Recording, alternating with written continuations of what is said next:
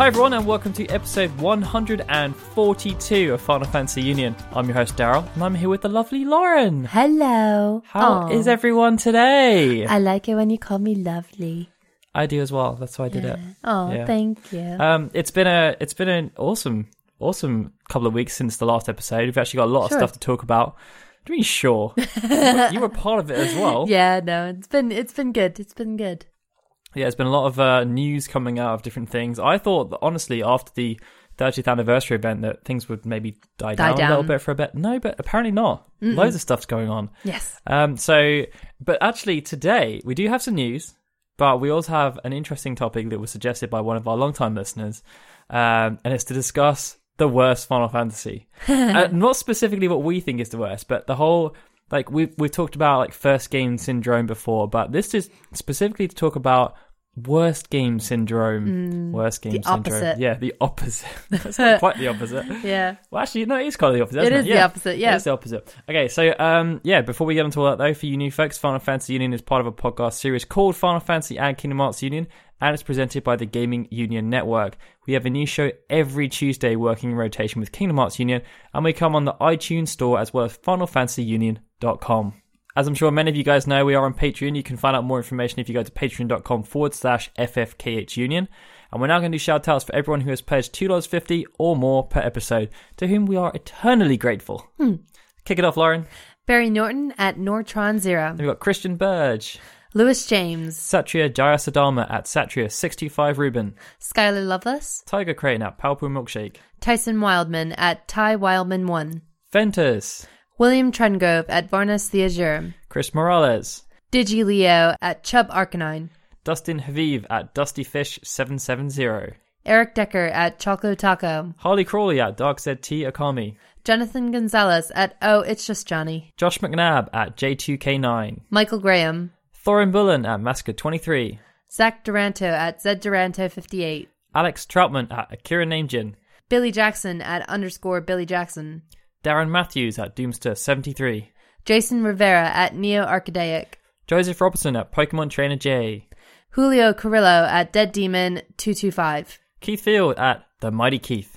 Mario Herker. Mike Shirley Donnelly at Curious Quail. Mohammed Koyam. Nico Gonzalez at Nick_Knack95. Rachel Casterton at Urbayon Ray. Tony Stemmen at Tony Stemmen. Botanitas at V_Tron5000. And Zelda Clone at Apes Type Novels. Yay! Thanks everyone. Thank you guys so much. So yeah, our main topic was suggested by Barry Norton, who we just read out on there on the Patreon list, and he actually went to our last fan gathering as well. It was awesome to meet him. It was so great to meet him and Lars as well. Like it was great to meet his girlfriend.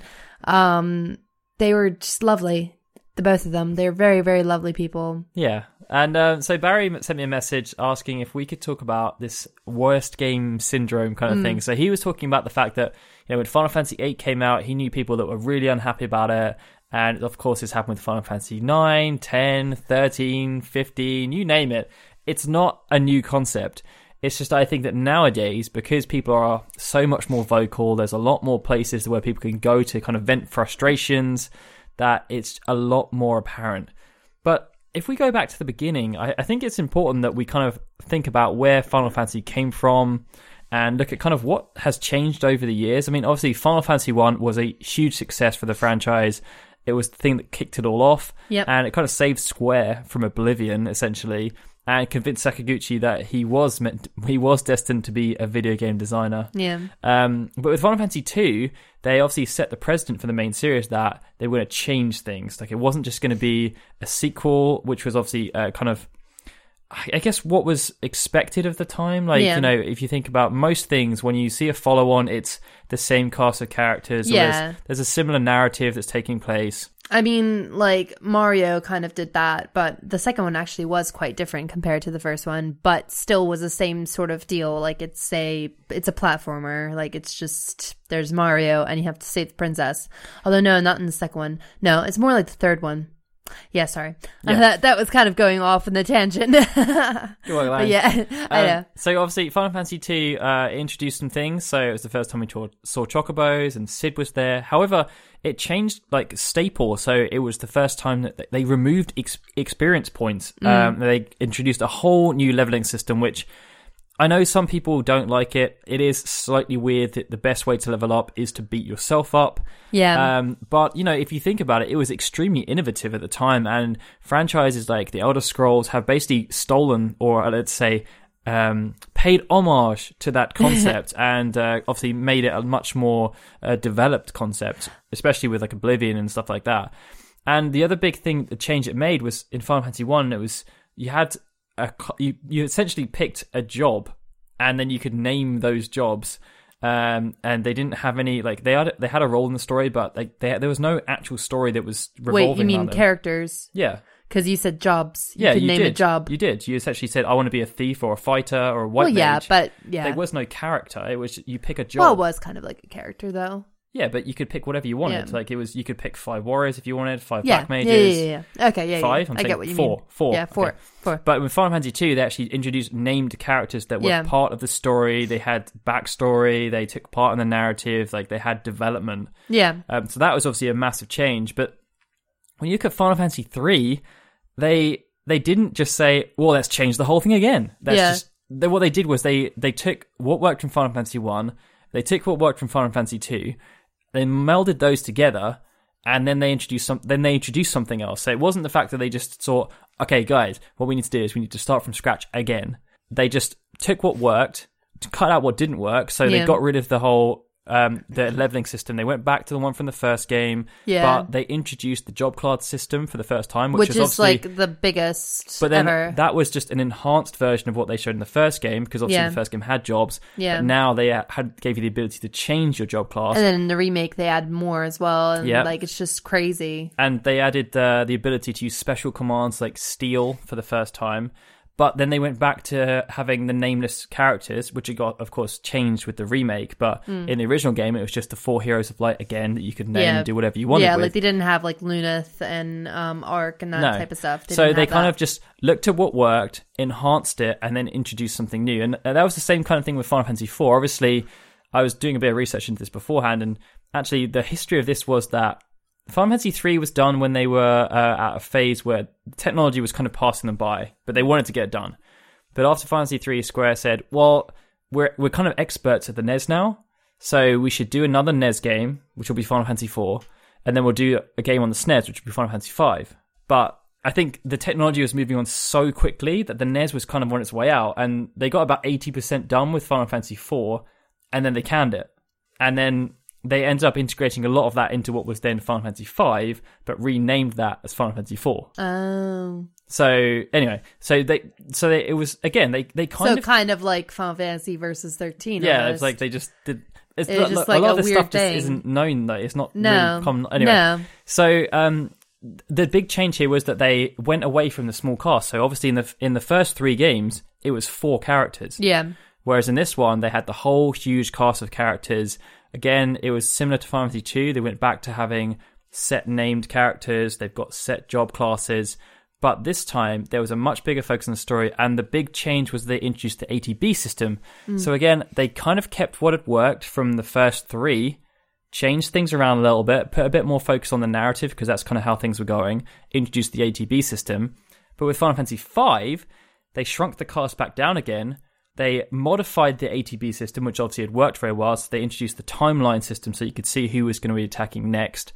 And they reintroduced the whole job class system of 3 with like massive wholesale improvements. So it was nothing about rocking the boat. It was never like, we need to redefine the genre, guys. It was just, here's what worked last time. Yeah, let's update it. Let's just call on some things that we did in the past.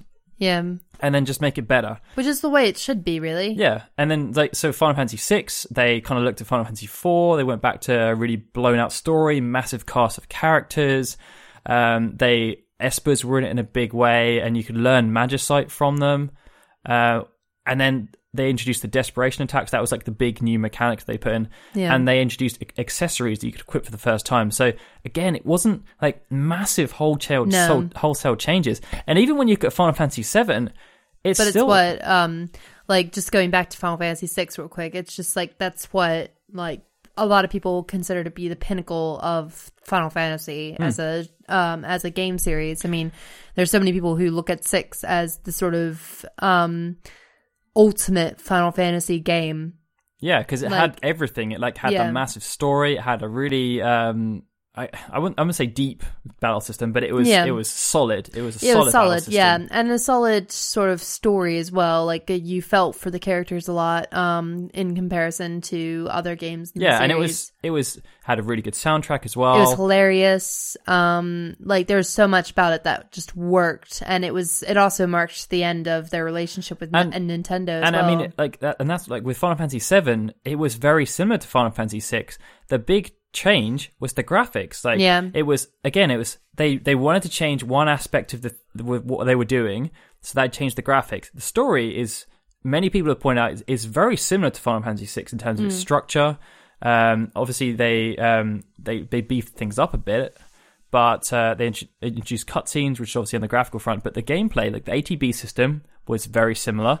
Limit breaks are just an enhanced version of desperation attacks. Yep. The materia system is just essentially a modified version of getting the magic. So again, that was slightly different, but it wasn't too far detached from anything. No. And obviously you have summons still in there. Like, most of the core mechanics were the same as we'd seen in the past. It's just that they visually represented it in a different way. Yeah. But when we got into Final Fantasy VIII, like, they introduced the junction system, the draw point system, like, starting to get a bit more away from what was standard at that time. Yeah, which is what, like, a lot of people didn't like about 8, wasn't it? They didn't like the junction system. And the other thing was that, whereas with Final Fantasy 1 through 6, you had a very consistent graphic style. Yeah. Final Fantasy 7 obviously completely changed that, and people were okay with that. Yeah, it was still like a cartoony style. But then Final Fantasy 8 completely changed the graphical style again. I mean, granted, like, they were pushing boundaries, weren't they? Because this was the first game in the series where they were just like, we're going to try motion capture and that type of stuff, which is obviously something that's used all the time today. Yeah. Like, I mean, they were doing things well beyond their time. But with the junction system, it was just something that fans necessarily weren't expecting and didn't really fully understand. And like the draw system, you think like, oh, well, if I have enough MP, I have enough magic to handle this. But wait, no, I have to actually take it away. Like, and then, like, if I use this magic, it makes me worse because I've junctioned it. Yeah, so my abilities, exactly. So if I use it up, then that means that my strength is lower. Oh, this is crap. I think it was. I mean, with 8, it was a lot of people kind of got turned off by those things because it was a big change. And I mean, even like the way you learn abilities, essentially from the GFs, was very similar to 6, where you learn the magic site from. Oh yeah, exactly. But the way it was presented was strange. Like, you've got to learn like attack J and like all these different things, and like, oh, you can't use the like certain commands until you've learned them. Like, why do I need to be in that point? And it's interesting that we're sort of talking about the two, because like Final Fantasy VIII, even with regards to the Guardian forces, are very similar in terms of how they affect the main characters. Like, they hold a major part within the story almost. Maybe not as much as Final Fantasy VI, but they still do. So they're very similar. But I think it's just like that whole thing where if you looked at Final Fantasy VIII and Final Fantasy VII, you could conceivably say they're not related to each other. Yeah. Whereas if you look at Final Fantasy 1 through 6, you can see that they are part of the same franchise. Like, there's a similar style going through there. They're part of something. Yeah. But I think once they got onto the PlayStation era, like, the graphics were a big part of what changed. And even when you go into Final Fantasy 9, like, graphically, I'd say that like that kind of chibi style is a bit more similar to what they had in Final Fantasy VII, but then they changed the mechanics again completely to go back to like a system where you learn all your abilities from the items you equipped, like accessories and stuff. It was a very simple system, whereas in before we were used to, you do loads more damage, like the higher you level up, and you get like crazy limit breaks and stuff. And it's all about these massive, super long battles that last for ages because you've got to do all this damage. Final Fantasy IX was like, no, we're going to throw all of that out the window and we're going to introduce like a really quick battle system where it's not necessarily about how much damage you do. It's kind of how you handle these situations, and they're going to make it more difficult and challenging. Like, the Olimar only has 65,000 health. Like, yeah. When I was going this, I was like, how can a boss that's that tough only have 65,000 health? Like, I'm used to bosses having hundreds of thousands of hit points. Yeah. It was again a bit strained. I mean, Final Fantasy IX, I've talked about before. I don't know if it was the stage of the life I was in or whatever, but that was where I kind of got turned off, because I'd come in at Final Fantasy VII, Final Fantasy VIII. I liked the progression with that one, but Final Fantasy IX, I was like, what is this? I wasn't used to the olden days of Final Fantasy. I hadn't played Final Fantasy 1 through 6 at that point, and I know it was supposed to be a tribute game, but I didn't know what it was a tribute to. Yeah. Which is really such a shame, isn't it? Because it's just like, you know, they kept trying things and then they went back sort of, and then, but like, how are you supposed to keep fans sort of knowing what they're doing? It's like every game you're just kind of throwing a curveball or a spanner into the mix and just saying like, oh, well, this is not the same thing that you're used to. This is not like Call of Duty where you know sort of exactly what you're doing. This is just and it was also like a new system because we feel like it. Even in Final Fantasy VII and Final Fantasy VIII, there was no real sense of job classes. Like, no. Each of the characters had their own weapon types. That's there was fine. A bit though, because you could conceivably say that with Lulu is I'm saying mage. 7 and 8. Oh, 7 and 8. No, there wasn't. So they had their all weapon types that they were specifically could use, but everything else, like all the magic and everything, that was completely anyone could use whatever. You could junction whatever guardians you wanted. You could learn like any spell. Whatever. I mean, like Final Fantasy IX, you're like, oh, Garnet's the only person that can do summons until you get Ico, and Zidane's good at this, and Queenie's good at that. And I was like, what? How do I, like, I want to just cast Cure with whoever I've got. Like, so again, it was kind of confusing to me. And as someone who entered in at 7, they again, like 8 was a big change. Yeah. 9 was a massive change back to something I wasn't familiar with. Yeah. And then 10 was again another completely different change, like a different way of storytelling. The ATB system was quite different again. Yeah. It wasn't a bar system, it was just a turn-based system. Yeah, and I don't get the sort of like weird hatred that people have come out with for 10 recently. I mean, like, maybe it's just because nobody's really vocalized their hatred of it until now. But like, I loved 10. Like, I always loved 10. Oh, no, 10. I really love 10 as well. I think 10 system is, like, fantastic, and I love the storytelling. 10-2's battle system is way better than 10's. Yeah, I have to be honest. I prefer Final Fantasy 10-2's battle system. But, like, I just don't get the this just undying hatred that people have for Final Fantasy 10, saying it's, like, the worst game in the series. But I think, like, this is where... you know, obviously from 10 it goes on to 11, 12, 13, 14, and 15. And like 12 kind of built off of 11, which if you didn't play 11, no clue what you were doing. 12, it was a combination like 11, but it was also the Evilise games. And so, you know, they brought a game into the main series franchise that was based off a spin-off franchise initially. So then you look at 1 through 6, continuity with small changes that evolved things but continued to build on what was working. 7, 8, 9, 10, 11, and 12, like, you can look at those games and there's parts of them that you can remember, like, recognize, but like there's other parts where you're just like, what, how is this even related? Like, if you looked at the like 12, like 1 through 6, you look at 1 and you look at 6, you can see they're very similar, like in certain ways.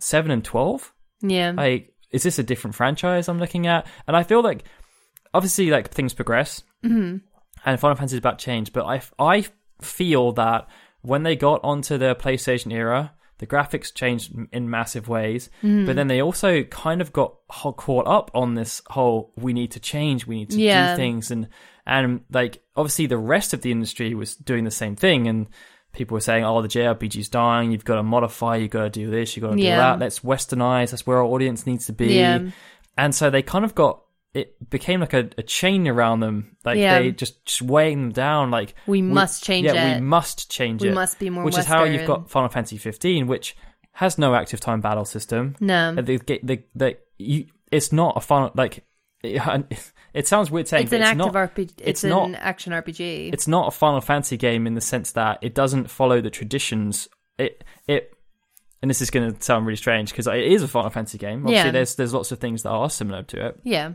But they're like, well, some of them are throwaway things like, oh, we've got chocobos and moogles in there, so that therefore makes it a Final Fantasy game. It's like, well, It does, but it acts more like a spin-off than a successor. To be honest, if you got rid of the crystal and the like sort of thematic, like, you know, chocobos and muggles or whatever, you wouldn't consider this a Final Fantasy game.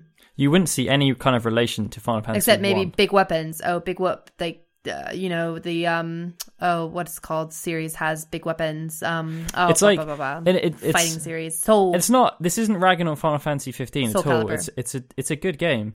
Oh, but it's like, great. If you look at Mario and how Mario has changed over time, the core objective is still the same. Yeah. You're running through a level. You're picking up different items. Yeah. To do that. Yeah. Mario Sunshine is probably the one that, I guess, maybe changed it the most in terms of what you were trying to do. Mm-hmm. But people still loved it. Yeah. People still adored it. But that's the thing, though, isn't it? It's like Final Fantasy, the community, is just an amalgamation of a ton of different people who expect different things from Final Fantasy because Square Enix has made every single Final Fantasy so, well, in the latest, in later times, so different. In the last 20 years, like, just each Final Fantasy game has brought in a different type of person into the franchise. And also because there have been such distance between them as well. Mm-hmm. Like before, say Final Fantasy 7 through 10, like if you didn't like one of those games, it didn't matter too much because there was another one coming out a year later. Yeah. And if they went through a run of you didn't like it, then you'd fall away from it. But, you know, there were still enough thematic elements. It was mostly the graphical style that changed. Obviously Final Fantasy 9 had Nomura wasn't involved at all. No. They went away like completely back to kind of how things were before, let's say. But like it was a very, very different game to the other ones. But then Final Fantasy 13 and 12 and 15, there's such time periods between them all that you're going to get completely different people coming in. So there is a way that I can sort of like a little bit understand the entitlement that certain fans feel because like they come into the series expecting like a sequel to the game that they loved and they don't really get that. They don't get that ever. And that's the thing. Like, in the olden days, it wasn't, they changed the story. That was the thing they changed. Yeah. And they introduced new mechanics, but they didn't completely change the entire thing. No. They, like nowadays, like with the Final Fantasy games they're making, they change the entire system. Yeah. You look at the Lightning franchise, like the Saga, whatever. Final Fantasy 13 has a great battle system. It's a modified version of the 10-2 battle system. That's how it should have been. That's a natural progression for me. Yeah. I can see ATB system in Final Fantasy 13. Yeah. Lots of people complain about the auto battle, but like it's a challenging system. I liked it, and it is challenging. 13-2. Modified, like it tried to bring in certain parts of like other things, but then you get to Lightning Returns and that is not different. Even recognizable from the other two. Like it's a completely different style of system, and I just don't understand like how Square Enix can feel confident in what they're doing when they just introduce completely different gameplay styles. Like, you know, you sort of have people who are experts in a certain way of developing a game. Like they're focused, they know what they're doing, and then you just say, "All right, well, we're just scrapping that, and we're going to do completely different thing." Granted, I know that there's like different business development areas. There's different like Final Fantasy 13, so that's the same one. Yeah. So like, you know, it's like you go into work one day and they're just like, "All right, guys, I know that this is what you've been doing the whole time, but we're going to scratch that and just do something completely different because that's what the West wants and what we think they want. So we're just going to do that instead." We're kind of believing now that we have to change everything, even though we're the ones that decide what we change. But if we don't change a load of stuff, people are going to say it's not a Final Fantasy game. Yeah, I know. It's just like, what is going on? Like, I mean, the fact that now Final Fantasy games aren't so much about having a coherent story and more about the gameplay, it just sort of makes me feel like Final Fantasy isn't what I wanted anymore. I mean, they kind of just it's like they didn't really understand the feedback they got, because like Final Fantasy 12, it was such a departure from what had been seen before. It confused a lot of people, and that's where this kind of It was gradually building over time. As Barry said in his initial point, Final Fantasy VIII was different from Final Fantasy VII in quite big ways. Yeah. Final Fantasy IX was completely different to Final Fantasy VIII. Final Fantasy X was completely different to Final Fantasy IX. Final Fantasy XI then went online, completely different to your entire thing. I knew very few people that played Final Fantasy XI that were actually Final Fantasy gamers. Yeah. And it's the same with 14 now. There are so many people that just play 14. To be honest, that really annoys me. Like, in a small, like, just a small side rant, like, it annoys me that there's MMOs within the main series of Final Fantasy. I just feel like they should be separate games, because the thing is that not every Final Fantasy game, or sorry, Final Fantasy gamer who's a fan of the main series wants to play an MMO. Like, where do we fit? Like, where do Final Fantasy, the main Final Fantasy series people fit within the own thing? Well, I mean, 14, they've done a good job of trying to actually make it feel more like a Final Fantasy game. But there's still a lot of people who, A, can't afford it, and B, don't have the time to play it. Like, you know, it's not fair to count it as a main series Final Fantasy game when it's such a departure. Final Fantasy XI should have been Final Fantasy Online. That's just what it should have been. It shouldn't have been Final Fantasy XI Online. I completely agree with that. And I think that's the thing that turns a lot of people off. It definitely did. I don't think it does so much now. Final Fantasy XI, it definitely did. It was a big thing. Yeah. Like, no one wanted to play an online Final Fantasy game. No. And as I said, when I played it, most of the people that were playing it weren't big Final Fantasy fans. They were MMO fans. They'd come over because they heard about a Final Fantasy MMO. They wanted to try it out, and they kind of stuck with it. Final Fantasy 14, I think, is slightly different. Yeah. Because now it's, like, become much more mass media. Like, everyone says it's great. And there are a lot of Final Fantasy fans who are playing it. I mean, don't get me wrong. I'm totally for Final Fantasy 14. I think it's a terrific game. But it does kind of piss me off a little bit when people are just like, I'm a fan of Final Fantasy 14.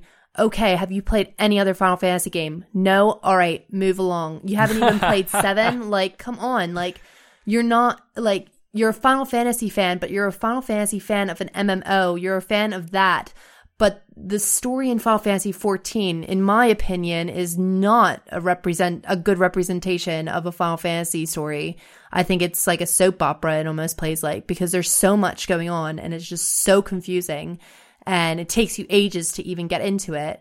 Whereas, like, you think about a Final Fantasy game, like a Final Fantasy VI, where you just have a clear-cut story. This is what happens. This is who the bad people are. This is the plot twists, you know, all this stuff. Like, that is a Final Fantasy game to me.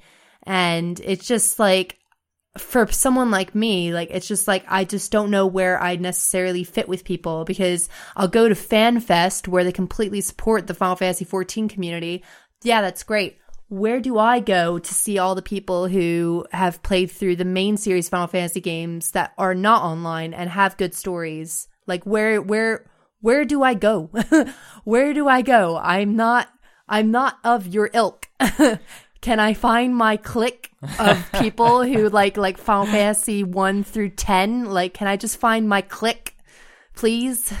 Like, I mean, Final Fantasy 13, I think went in the better direction. Yeah, and I think that's the whole thing. Like, and this is what I was trying to say initially, was that they took the wrong feedback. So they didn't. Final Fantasy XII had a very complicated story, and it was not necessarily a bad story. It's just not the type of storytelling we had been used to up to that point at all. It's an Evilise style story.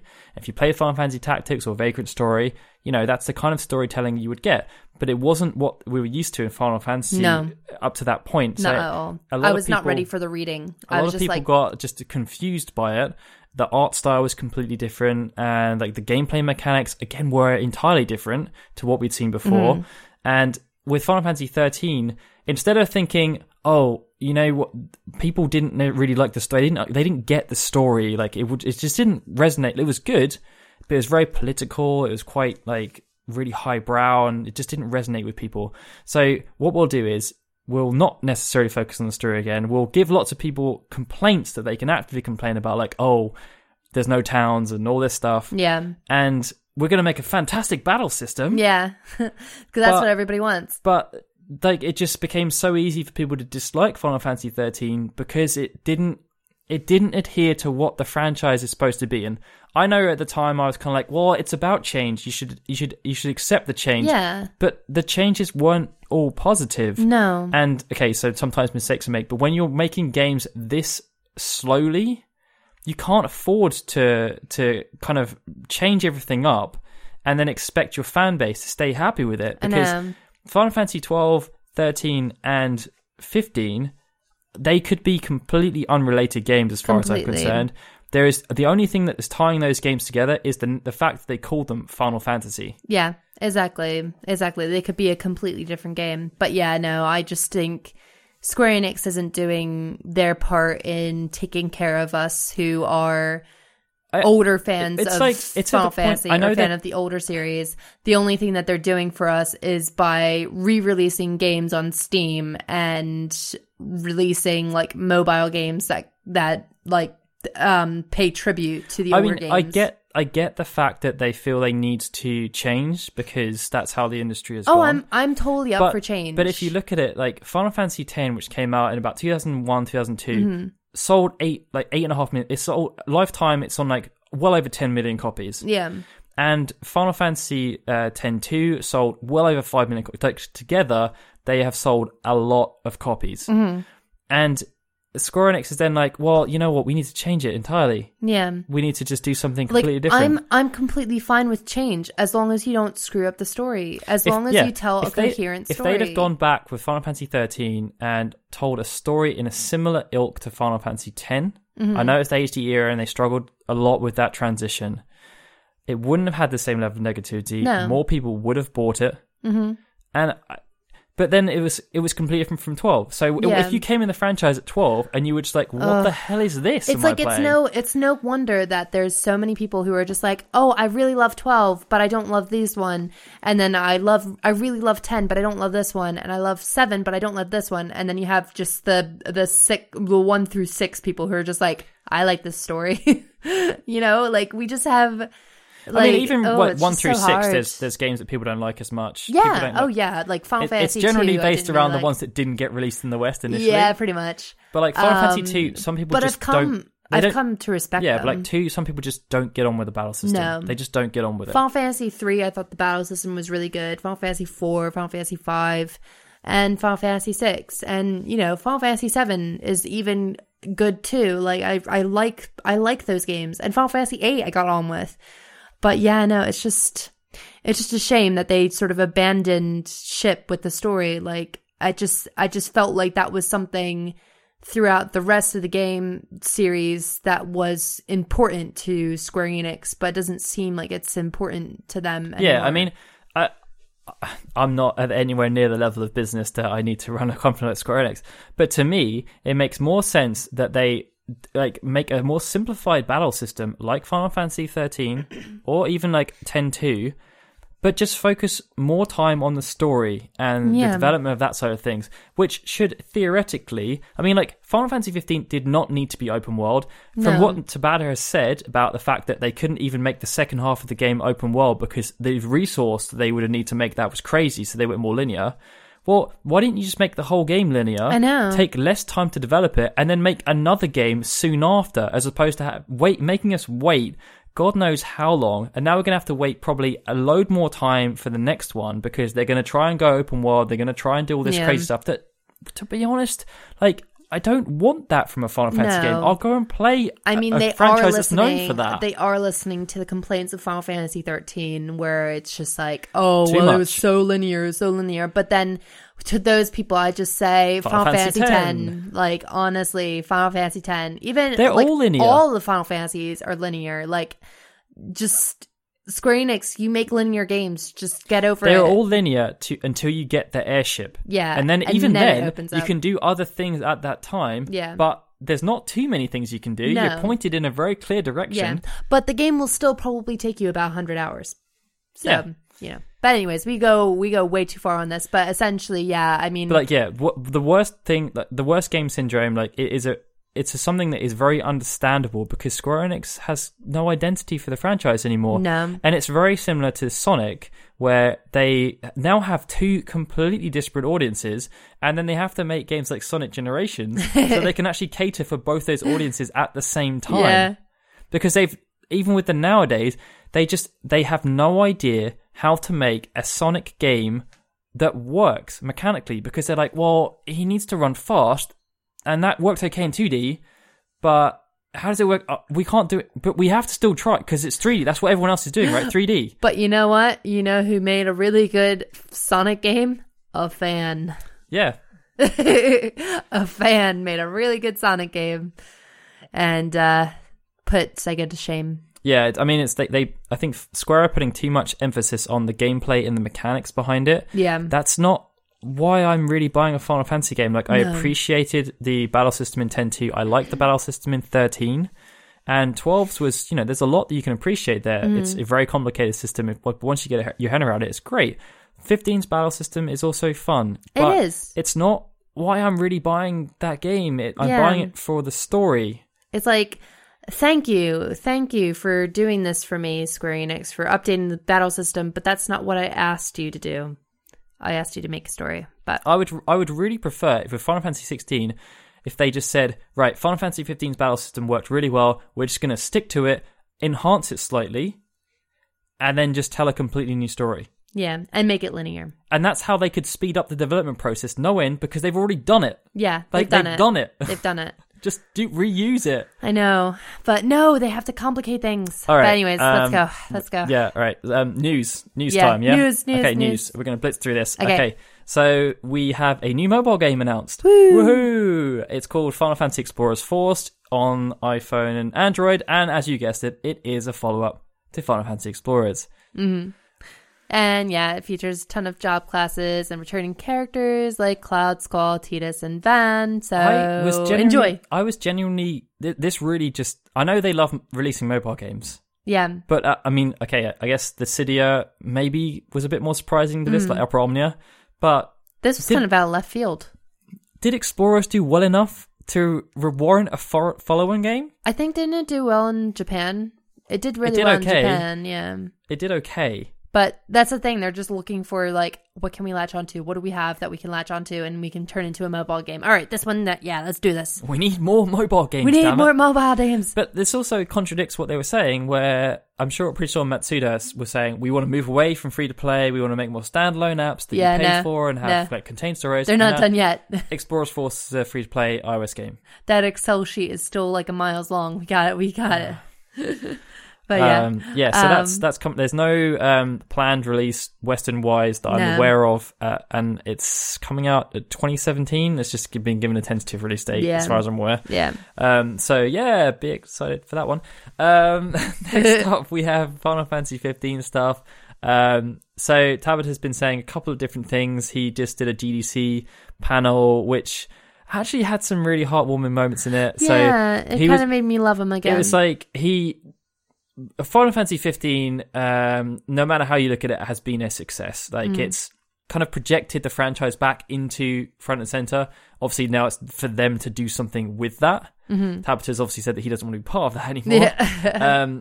But GDC approached him because they wanted him to talk about, like, how do you make a successful game? Because in reality, Final Fantasy 15 was one of the best-selling games outside of a pre-existing, like, North American franchise, like FIFA and Call of Duty and Battlefield, which obviously just kind of churn. Yeah. Whereas, you know, Final Fantasy 15 did something different. It sold well. So they wanted him to talk about how that happened. And he was just saying, you know, well, I don't really feel it was, like, the development wasn't successful. It was really hard. There were lots of things that went wrong. And he even started at the first bit where he was like, well, we kind of took on this task because he's ambitious. Like, when it was offered around internally, he was just like, I'll do it. I'll take over Final Fantasy XV. Yeah, screw it. I'm up for the challenge. And he even went to the head of sales and was like, because they internally were pretty much saying that they felt the franchise was kind of on its last legs. It didn't really have much clout anymore.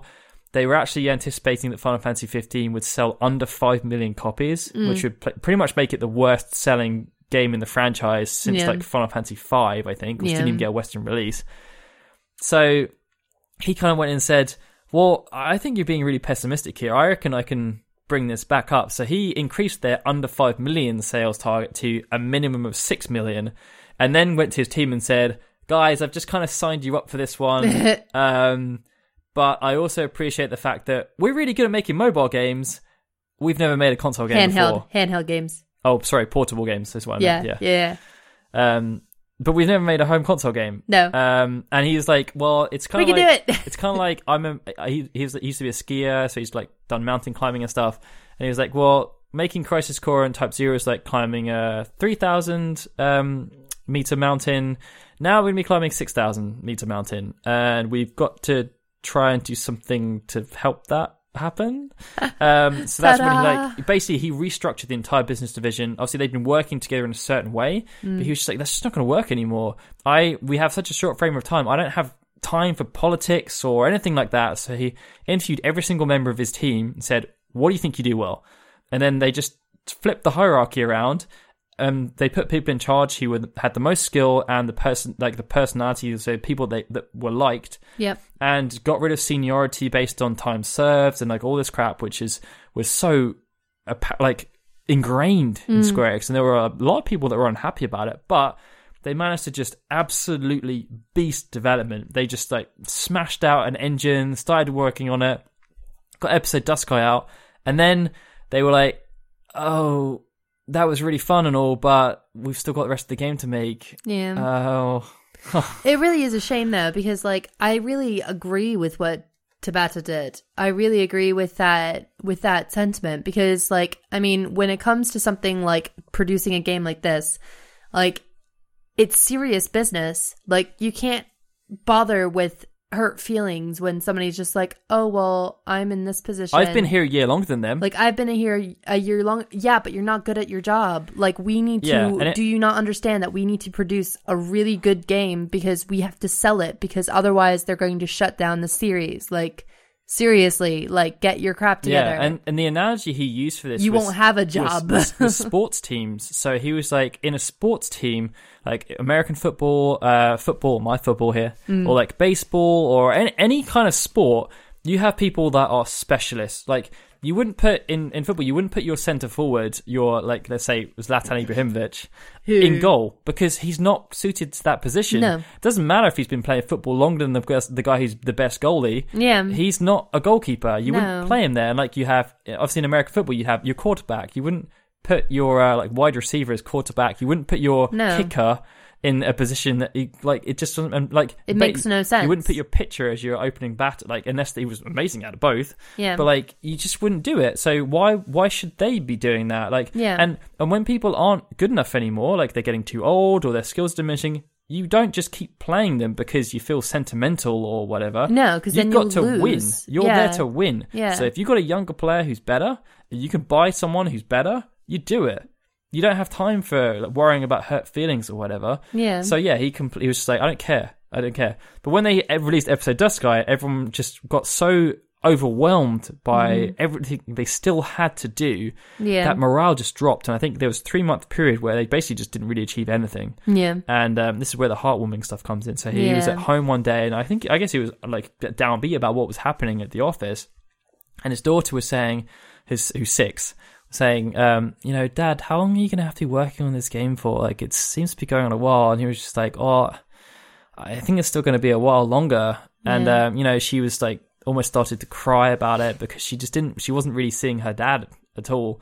But she went off and drew him a picture to cheer him up and just said, look, Dad, you need to keep your chin up and you need to keep up the good work. And, you know, he said it was a very hard moment for him as a parent, but it really kind of empowered him. Because his little 6-year-old daughter was trying to support him with what he was doing. Yeah, so cute. So he made this whole family day where every single person in BDT, which is like 250 people, was able to invite their parents, their wife, their like cousins or whatever, children, whatever the hell it was. Any relatives that they felt would like were motivational for them, they were able to bring them into the office. They made a new version like Final Fantasy 15 that was kid friendly. So all the kids could play it, and like they just. He wanted to get people on board with what they were doing and to make them understand that, you know, this is a big deal. Like, this is not just big for these people personally. it's big for the country. Yeah. Like, it's a massive deal. Like, he's talked in the past about how he wanted Final Fantasy 15 to show that Japanese developers could still compete. Yeah. And so, like, it was a huge thing for them. And it was, you know, I think he really thought it worked out well. And obviously, they managed to kind of get things done. I know there's debates about the game being unfinished and all this stuff. Yeah. But they still got it out. They did. And it's not a train wreck either. Like, it's not a terrible game. It's not my ideal Final Fantasy, but it's still a good game, and I think it deserves the praise that it's gotten, and I think Tabata deserves the praise that he's getting, and I know that he's being modest. I genuinely can't wait for his next game. But I think that he's a terrific director, and yeah. I think that he really did pull around the ship from being a complete and utter nightmare. I mean, like, he's come out and said that he obviously doesn't want to work on Final Fantasy anytime in the near future. He wants to work on a new IP, which Square Enix desperately need. Yes. They need new IPs. Yeah. And he's also said, like, repeatedly that there will not be a sequel to Final Fantasy 15. Like, yeah. He's not interested in that. No. And unless some of the suits come and say, we're doing a Final Fantasy 15 Part 2, but he's not going to do it. So it'll be someone else doing it. Yeah. We need to speed this along. Come on. Okay. So the other thing is that King's Knight, you know, that game that they announced in September last year, has been delayed again. Oh. So it was delayed at the end of last year. They originally said it's going to release in 2016. On the 27th of December, they said it's not releasing this year. It's now been delayed again, kind of indefinitely. It had a soft launch in Australia in November last year, and they posted an update saying that basically the game is shutting down. They're doing what they quoted as a large-scale renewal of the game, which basically means they're remaking it. Oh, God. And they said that service is going to shut down the end of March for the Australian people, and they don't know when it's coming back. Yay! It's going to be at some point in 2017. And it's like, well, what's the point of the game anymore? Because it was... It's a completely separate franchise to Final Fantasy 15, so they didn't need... To be honest, I think they should just re-record the lines and say, we're going to play a King's Tale.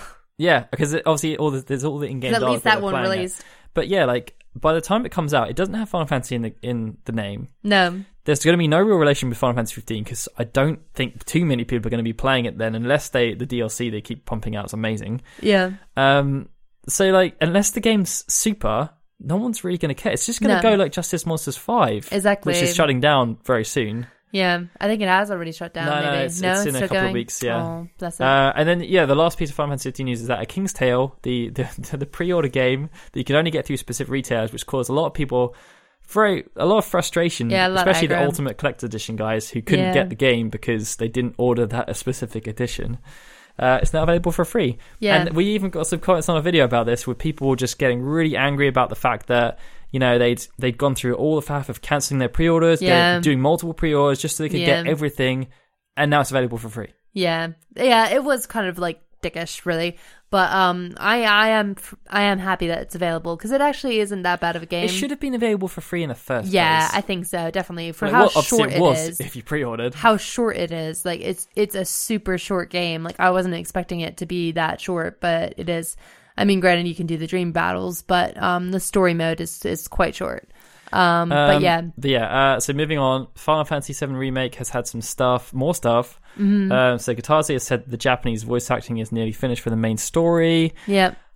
Doesn't really mean that much. No, it's not on its way out, guys. Like that's like nothing. Well, they haven't done the English. Yeah, they haven't done the English. This is just the Japanese. Goofy from Kingdom Hearts said that he's recorded all of his stuff for Kingdom Hearts 3. Where is Kingdom Hearts 3? Yeah, so that doesn't really mean that much. It's just cool. Yeah, it's nice update. And then Nomura, he was speaking to a couple of Final Fantasy fan sites like Finland and Final Fantasy Dream at the Monaco Anime International Conference thingamajig, and one of them asked him about an HD collection for Final Fantasy VII because obviously you've got Crisis Core before Crisis and Dirge Cerberus. It would be like very similar to what they've been doing with Kingdom Hearts. Yeah. And he was just like, well, no. Basically, he just said no because the story they're looking to tell in the Final Fantasy VII Remake would have no real coherence with what they would be showing in the compilation. And there's just a lack of continuity between the entire games because they're basically not telling the story in the same way. So that was quite interesting. Yeah, but I just find that statement kind of weird, because it's just like, but it's not about that. It's more about like the celebration of the original Final Fantasy VII. So I think that internally they've made a decision and said, if you think about the way the scenes were acted in Final Fantasy VII and then Crisis Core, there were differences. Yeah. And with Final Fantasy VII, they're basically, I think they're not changing the story as such. No. They're going to be completely changing the delivery of the story. Yeah. So with Crisis Core, they try to stay consistent with how things happened. Mm-hmm. But I think with Final Fantasy VII Remake, they're basically going to be telling the same story, but in a completely different way. Yeah. So the opening bomber mission is not going to take place. The same things will happen. Yeah. But like visually or stylistically, it's going to be told very differently to the original game. And so if they then had this HD collection, yeah, and you saw, oh, well, in Crisis Core, I've just seen that scene play out there, and then they go to Final Fantasy VII Remake and it's done in a completely different way, I think it will just add to a really, it will just make everything really confusing. Yeah, I think the best way you said about it was like, it's sort of like how they did with the Star Wars series, and that they just basically said like, the books are not canon anymore, like just ignore them. Yeah. It just saves them. And also, I mean, if you think about Square Enix resources, like it's better for them to just not have to focus on something else that they have to produce right now. Yeah, because I mean, it's very different from Kingdom Hearts, because Kingdom Hearts 3 isn't a remake of the original Kingdom Hearts. Exactly. It is a new game, and it is consistent with the story they've been trying to tell. Yeah. So if you want to play and get up to speed, that's fine. Yeah. You can play Kingdom Hearts 1.5, 2.5, and 2.8. Whereas if they remade, like if they did Crisis Core, they would have to remake it. They would have to make it like a Crisis Core HD type game. And I don't know if they really want to waste their time on that. No, I mean, it's not going to, I mean, Crisis Core originally, it sold okay. Yeah. But what's Crisis Core HD going to sell? Yeah, and how well will it transfer to console? Because people had a lot of problems with Type-0 HD, so... All right, so I think that's pretty much it then. So music from this episode is from Final Fantasy VII. I've been doing a lot of Final Fantasy VII ones. Yeah. So this is by Banjo Gaioli, and it's a banjo arrangement of the Final Fantasy VII battle theme. Oh. Yeah, it's quite cool. Okay, so next show is scheduled to come out on the 21st of March. Be sure to subscribe to us on iTunes Store. If you just search for Final Fantasy, we are pretty much there. And of course, you can catch all our news coverage at FinalFantasyNews.com, as well as all our video coverage, which includes, we did a massive feature on Final Fantasy VII compilation. We did a video about why Ignis is the best character in Final Fantasy 50. Yeah. And that's on our YouTube channel, so be sure to check that out. And if you want to support our podcast, please head over to Patreon and check out our Patreon at patreon.com/FFKH Union. Okay, Lawrence. Bye time. It's goodbye time. Bye, guys. Hope I didn't upset any of you. I swear, I love all Final Fantasy games. I just get a bit passionate. Yeah. And same. I tried to steer the ship and make it so it was diplomatic, but I feel like even I offended people by saying that Final Fantasy 15 doesn't sound like a Final Fantasy game. Oh no. But yeah, I'm saying goodbye. This has been a FinalFantasyUnion.com production.